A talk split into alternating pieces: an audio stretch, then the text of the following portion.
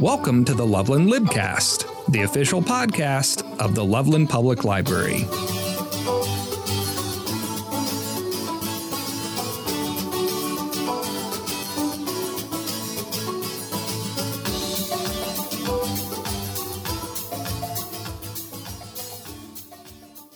Joining me today for this Loveland Cookbook Group episode of the Loveland Libcast, I have my co host, Ashlee Rieger, who is a recipe developer and freelance writer, often for Westword. Ashlee, thanks for coming back to the podcast. Oh, it's great to be here. On this episode, we are going to talk about our October cookbook, which is Mi Cocina by Rick Martinez. Before we get to that, though, I'm going to plug two things. The first is that we are going to have our second potluck for the Loveland Cookbook Group on Saturday, October 15th from noon until 2 p.m., and that'll be in the Gertrude Scott Room. You do not need to register for this potluck, but we do hope that you bring in a dish. And we have suggested the August, September, and October cookbooks. August, we talked about I Dream of Dinner, so you don't have to by Ali Slagle last month, we were able to talk to Allison Reedy, the author of her cookbook, 50 Things to Bake Before You Die. That was a wonderful conversation, and I hope folks check out that podcast episode. And then this episode, our October cookbook, we are focusing on Mi Cocina by Rick Martinez. So, amongst those three cookbooks, you might find something to inspire you to bring a dish to the potluck. We will also discuss the August, September, and October cookbooks Ashlee will be there. I will be there. We'll just have a fun time talking about cookbooks with a focus on those three titles. I'm ready to eat a little bit and hang out and talk about food. Yeah. The second thing that I would like to plug doesn't have anything to do with the cookbook group, but it is something we're also trying this year, kind of like the recipe kits that we do for this cookbook group, but we're going to have Inktober kits for people who want to use that month to inspire themselves to make things with ink. Inktober is something a lot of artists they like to just challenge themselves to make ink drawings or draw or doodle in the month of October. And we mm. thought, hey, let's go ahead and help people do that or give them something to try out, be creative. We'll have kits every Tuesday in October. So that's the 4th, 11th, 18th and 25th of October. You can come in. It's just going to be grab and go, just like those recipe kits, and it'll have all the materials you need in there. Come to the library, there'll be things for you to grab. Let's go ahead and jump into Mi Cocina by Rick Martinez. That is the October cookbook that we we're focusing on. We wanted to pick something that had to do with Latine Heritage Month, which starts in September and then carries over into October. So we picked something that we thought fit in with that cultural observation. Outside of that, though, Ashlee, I want to ask you uh, why we chose this cookbook. Yeah, so as you mentioned, it's the Latine or Hispanic Heritage Month. As we record, we're actually right in the middle of that. We also happen to be right in the middle of a week that Colorado has very, very freshly recognized. Colorado is, I think, one of the first states to recognize Hispanic Restaurant Week. So that will run from September 22nd to October 3rd of every year. So whether you are listening to this and it's still uh, Hispanic Heritage Month or it has passed already, please go and support those wonderful Hispanic restaurants in your neighborhood.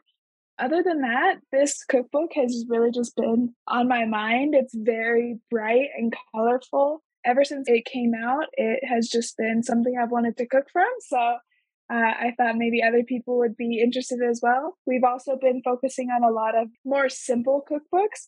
So I wanted to throw in one in our series that has a little bit more depth to it, a little bit more research that you can do on the dishes, and is a little bit more traditional in the cultural sense. So this cookbook fits all those boxes. All right. Yeah, I think that it is a wonderful choice for our October cookbook.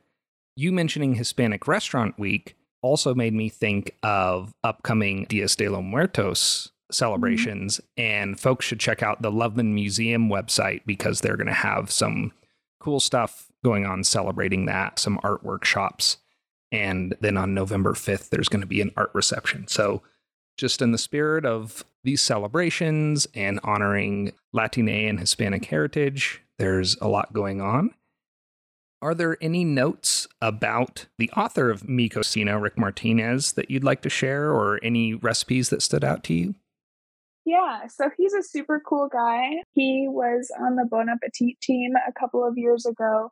He is from a third generation Mexican American family. He lives in Mazatlan he does a ton of food based content online. You can find video series. He hosts a podcast called Borderline Salty with Carla Lalli Music, who is also from Bon Appetit. He actually talks very openly. So if you're in the food world at all, you also probably heard about the big shakeup that happened at Bon Appetit a few years ago, where it came out that there's just a lot of institutional racism and pay inequity. He talks openly about that in the book and just about growing up as a Mexican American throughout Texas, New York City, and then moving back to Mexico to work on his cookbook. So the book itself is organized by regions of Mexico, and you can really see the difference between each state and and how they cook. And does it have recipes that cover, you know, every every kind of meal, whether it's breakfast or lunch or dinner? Or... Yeah, so there is a lot of staples in this cookbook like tortillas is such a mainstay on the Mexican table.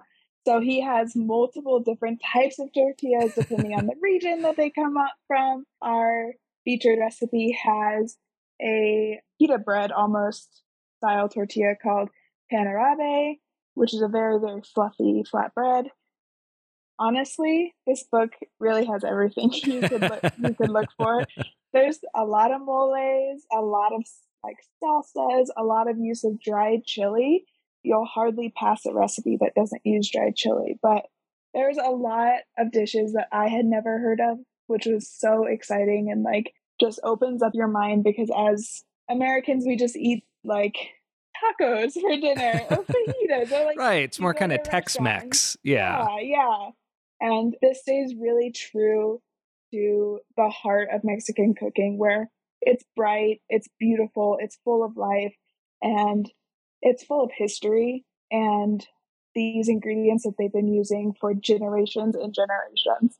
Outside of the recipe for our recipe kits that we'll talk about in just a moment, were there any other recipes that really jumped out at you, whether it was because of the picture or because it kind of mm-hmm. gave you ideas or?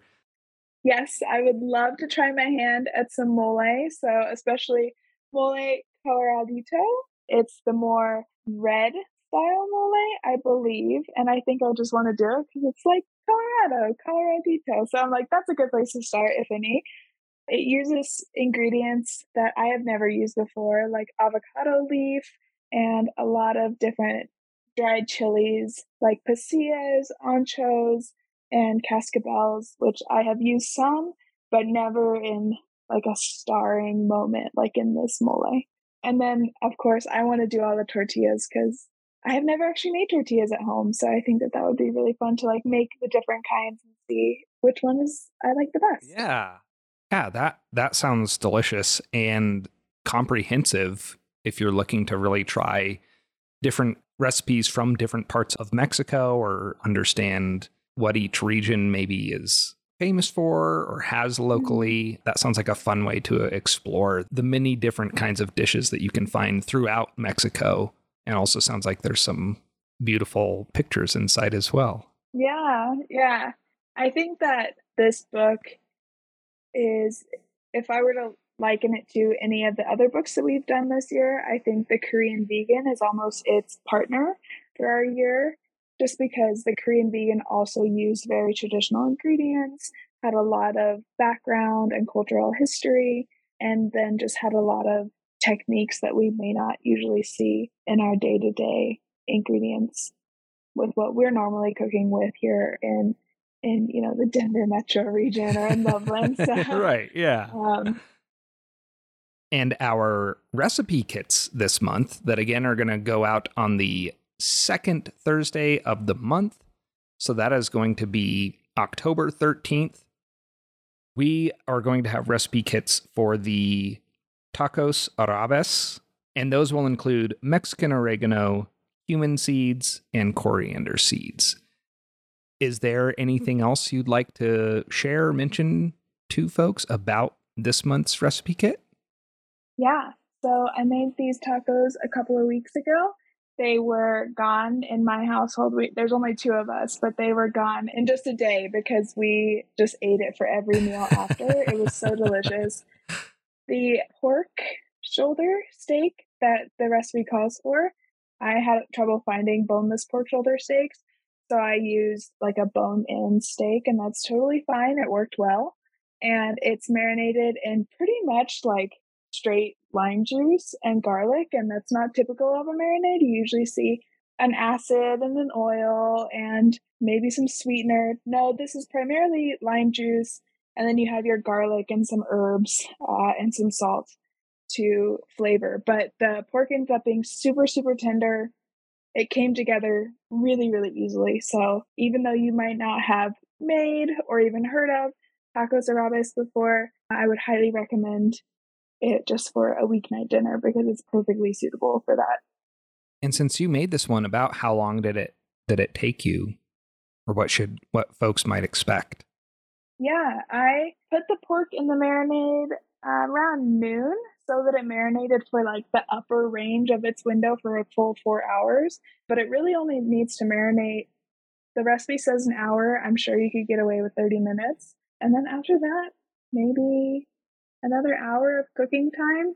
And so, you know, or I had about an hour of cooking time because I made peppers and like all of this other stuff to go with it. But really, just to make the actual um, meat itself probably takes another 20 minutes of cooking. And then I just use tortillas that I got from the store. I found some really fluffy tortillas um, because I was running low on time, but I'm looking forward to making those pan arabe very soon. So I would love to try it again with the, the actual tortillas yeah. that I would use. Did this one have any spice to it? Um, no, it wasn't that spicy. It really doesn't have super spicy ingredients. It's mostly herb based yeah, that's it. I'm looking at the recipe right now. There's really not spice in it. Although what I did, he suggests serving it with some salsa chipotle, um, which is absolutely delicious. If you want to make the recipe that he has in the book, I would highly recommend it. Um, otherwise, I got some chipotle salsa from the store, and um, we use that pretty often in my house. So you can serve it with whatever salsa, hot sauce, anything that you like. And if if your family doesn't like spice, leave it off. All good. All right. Thank you for those tips and for sharing your experience, Ashlee. That does sound just wonderful. And mm-hmm. those kits again are going to be available on the 13th of October, which is the second Thursday Ashlee, you always choose wonderful recipes for us to focus on and include some ingredients for folks to get started and to try cooking something new. So, next, we are going to talk about any recommendations you might have, Ashlee, for other cookbooks, food writers, or social media personalities who focus on food. Yeah. So I think the first person that came to mind that local Coloradoans can be following, especially on Instagram, is Dana Rodriguez. She is the owner of a couple of restaurants in the Denver area, a Work & Class, Super Mega Bien, and Cantina Loca. She also helps run Rioja. All of these are really, really big restaurant names here in Denver. If you're looking up fun hipster night out, I would highly recommend all of those restaurants. I've been to most of them and they're all excellent. But something that is especially near and dear to our hearts is Dana Rodriguez is the executive chef and she'll be the partner at Casa Bonita when Casa oh, Bonita comes back. All right, cool. yeah, so she's like this very like she has chops, you know, yeah. name. And so she's gonna bring the Casa Bonita back with some good food. So yeah, all eyes are on Dana. And then I thought that we could go through a couple of restaurants or mention them from the Hispanic Restaurant Week. Absolutely. Um, yeah, and we can put this link in our description, I'm sure, mm-hmm. because the Colorado Food Magazine on their website has a list of top 100 Hispanic restaurants in and around Denver. Yeah. So there aren't any in Loveland, but there are some in Fort Collins. so yeah, yeah, no, I, this is this is great. Very close.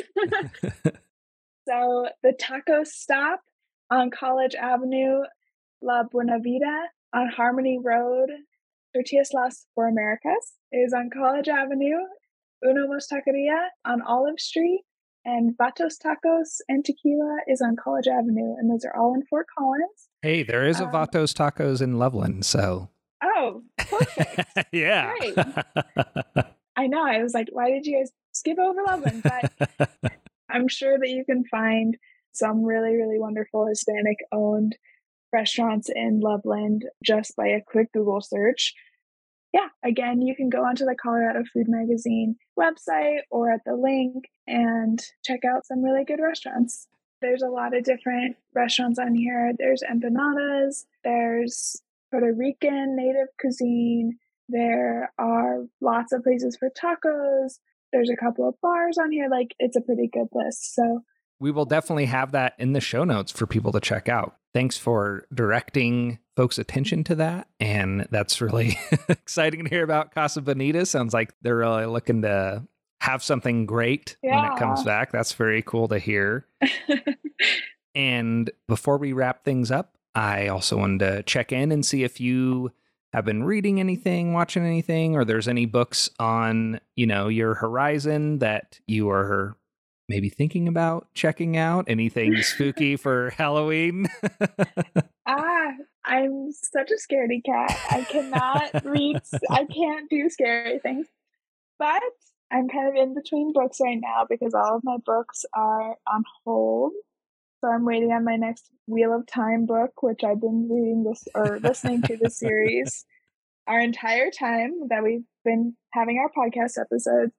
So I'll talk about what I've been watching. I just watched the new League of Their Own series on Amazon, and that was really good. It brought some joy to my life. And I had a sick day, so I watched the entire series in a day, and it was time well spent. I'd yeah, yeah. So. I saw some of the the actors that are in that, and I thought, yeah, that looks pretty cool. I might have to check that out yeah. too. It's a delight. I know I mentioned we're going to have an October podcast where some staff and myself read Dracula in a YA vampire book. That YA vampire book is called The Lost Girls, a Vampire Revenge Story by Sonia Hartl.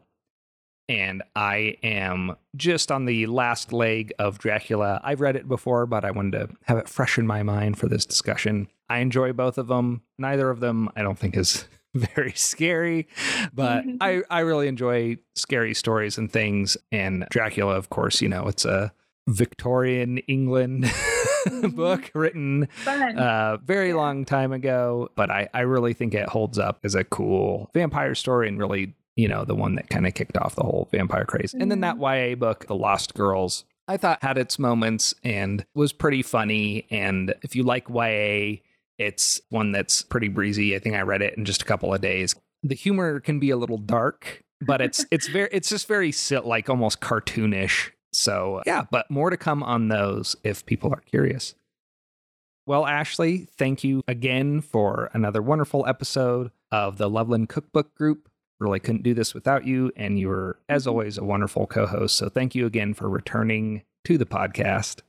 Oh, thank you. We will be back in October with that vampire podcast. Hope you enjoyed this episode, and we will talk to you all later. Bye. Bye.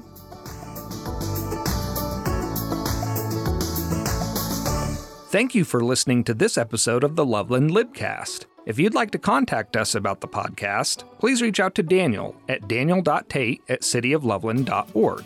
That's D A N I E L tate at cityofloveland.org. See you next time.